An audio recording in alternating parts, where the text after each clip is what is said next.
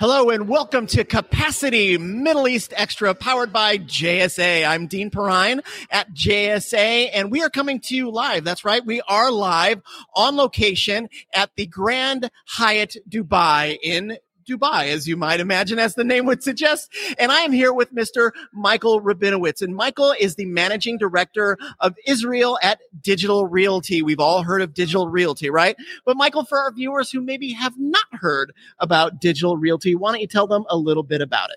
So, Dean, thank you. Of course. Uh, Digital Realty, the world's largest data center provider. We operate in over 300 data centers in 25 countries around the world, in over 50 metros around the world. And uh, I think in this context of capacity Middle East, I think we're here in terms of many of our customers are built around connected communities and being able to connect our customers together.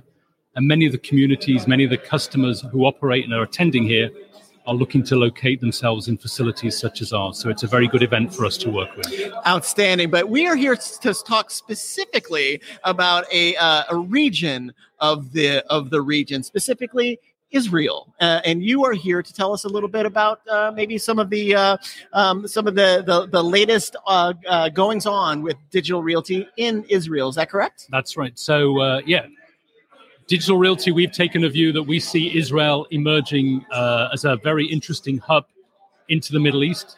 I think there's three primary drivers. The first one is that actually the global telecoms industry Mm-hmm. is looking for additional route diversity in the global uh, subsea cable systems and the ability to find new locations and new routes to reduce um, points of, of potential exposure, but to actually improve resilience and redundancy in those fiber routes. And that's probably the biggest reason. I think the second reason we're seeing a lot of the hyperscalers coming into Israel. So they've all chosen to deploy Uh-huh. and they're actually continuing to expand their commitments in those in the country.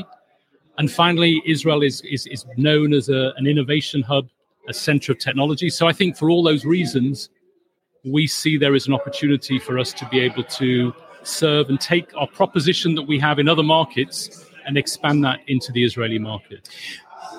Excellent, excellent, and we're, we're we're staying right on time too. But so I'm going to diverge just a little bit, Okay. um, because we're here to talk about connectivity. You know, um, and and connectivity in in the region is obviously booming, but connectivity generally. Um, is is booming. Why don't you tell us a little bit about you know kind of your view as to why things have accelerated the way they have both in the region and really around the world?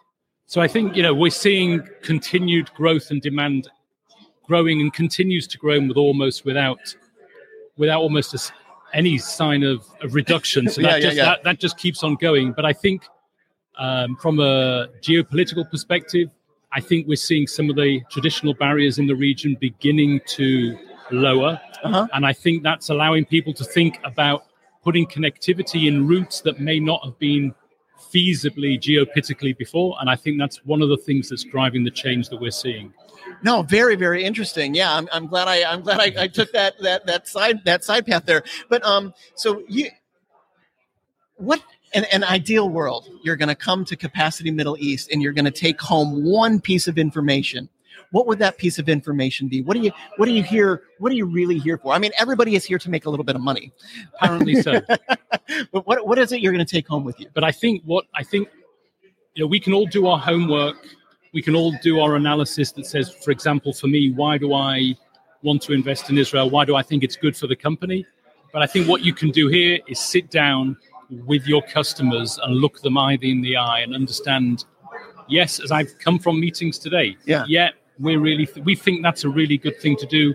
Let's talk a little bit more. So I think the opportunity to interact in person and actually understand people's intentions and plans is what I think is going to be most valuable to me. I love it, Michael. Thank you very much for being with us today. We appreciate it. Thank you, Dean. Bye bye. You bet, bet. And thank you, viewers, for watching Capacity Middle East Xtra powered by JSA. We'll see you soon.